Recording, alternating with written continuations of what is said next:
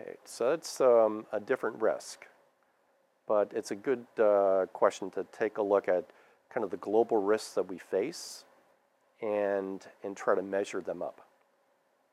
So Iran um, is, in my opinion, uh, potentially a, a bigger risk than Europe, but with a lower probability. Does that make sense? That if things got really bad uh, in the Middle East, that would be just incredibly disruptive for the world economy.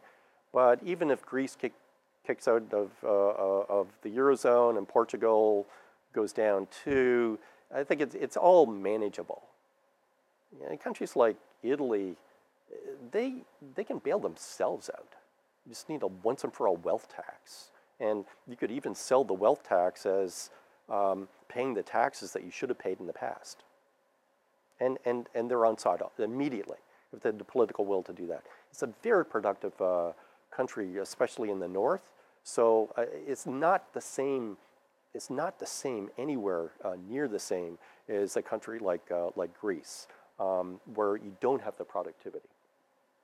So, so looking at these two risks. Um, so Iran, if they're basically what we're talking about is is there what would happen if there was a bombing of the nuclear complexes and and and basically um, the usual talk is that Israel would be the one uh, to pull this off. Um, I guess my view is that there's a probability that that could happen, but it's not a really big probability. And the main risk is kind of a political risk where um, the prime minister of Israel might find it expedient to do something, but looking at the actual complexity of the problem and what it would actually buy you, it seems to me that the, the costs greatly outweigh the benefits. And, and let me explain why. Um, the first thing is you know, how, how much time does it buy you in terms of setting back the nuclear program? And it's really debatable how much, because really to take out all of the facilities, about a dozen facilities, and, and this country has been tunneling uh, for years.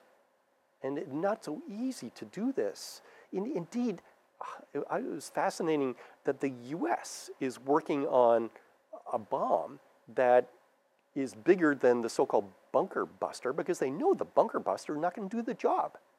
So the US doesn't even have the capability with a conventional uh, weapon to take out some of these key um, installations. So if the US can't pull it off, then it's extremely unlikely that a country like Israel uh, could pull it off with conventional uh, weapons. Uh, obviously, you could pull it off with nuclear weapons, but that causes uh, another problem.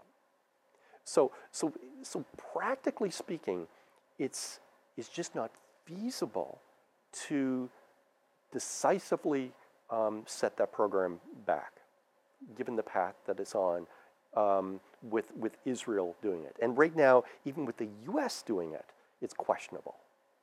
So, so this is a huge risk. Uh, I was in a meeting in London last week where this was basically one of the key topics.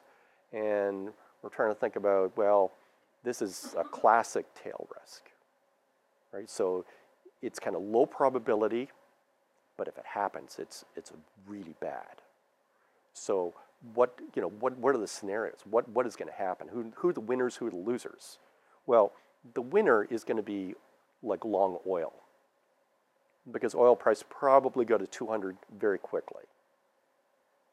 Um, and if you look at, and there, there could be some countries that are winners also, given that they're more immune or they're oil producers, like Norway.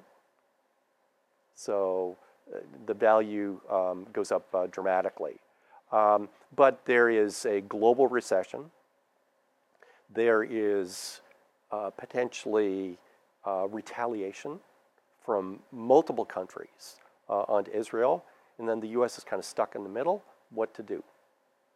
So it's a it's a disastrous uh, scenario.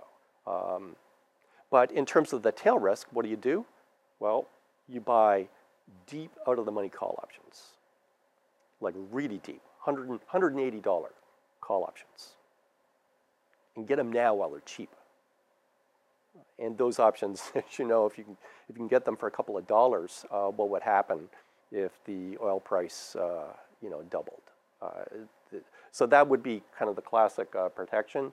But right now, it just the, the thing is that it doesn't. The probability of success is is so low. It's really hard to define success because probably in the most optimistic scenario, it would be partial success, and that would mean that it sets you back in time. Right now, the, the strategy appears to be to assassinate the nuclear scientists. Um, and, and that could be actually over the long term a pretty effective strategy. Um, the strategy of Stuxnet uh, didn't think about um, the repercussions of that. Maybe it set things back by a few months, um, but uh, and it was a good idea, I guess, uh, a, a, worm like that. But what um, what people didn't anticipate was the retaliation. So the cyber retaliation with denial service attacks that shut down a number, like utilities, airlines in Israel. So two can play that game. So, and, and again, uh, was the cost worth the benefit? It's, is just not clear uh, right now. So the way I see it, it is a bigger risk in terms of the size of the risk if it occurs uh, compared to Europe, because it means war, essentially, uh, whereas Europe is a financial mess. That's different than a military and you know, sort of uh, conflict. Uh, so it, it, Iran is a bigger risk, um, but the probability is is much lower. Like we we kind of kind of know in Europe something's going to happen. It's a low probability that they can continue to kick the can down the road. Like at some point, they have to deal with the problem. They are basically delaying and delaying and delaying and hoping that it will go away in Europe. Okay, so the idea is that the banks can make enough money to shore up their capital to withstand some defaults. That's kind of the basic strategy. The same strategy was pursued in Japan, you know, though it cost them 20 years of recession.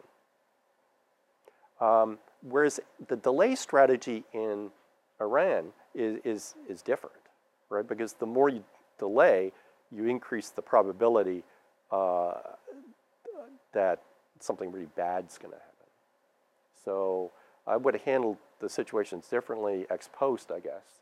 Uh, but ex ante right now, we're at the point where um, there's pretty um, limited uh, chance of a successful kind of uh, military uh, engagement. So that sort of risk, that short-term risk is low. Unfortunately, the long-term risk, which means what happens in four years um, when Iran has got not just a nuclear weapon, but the capability to deliver it, uh, that, you know, that is increasing.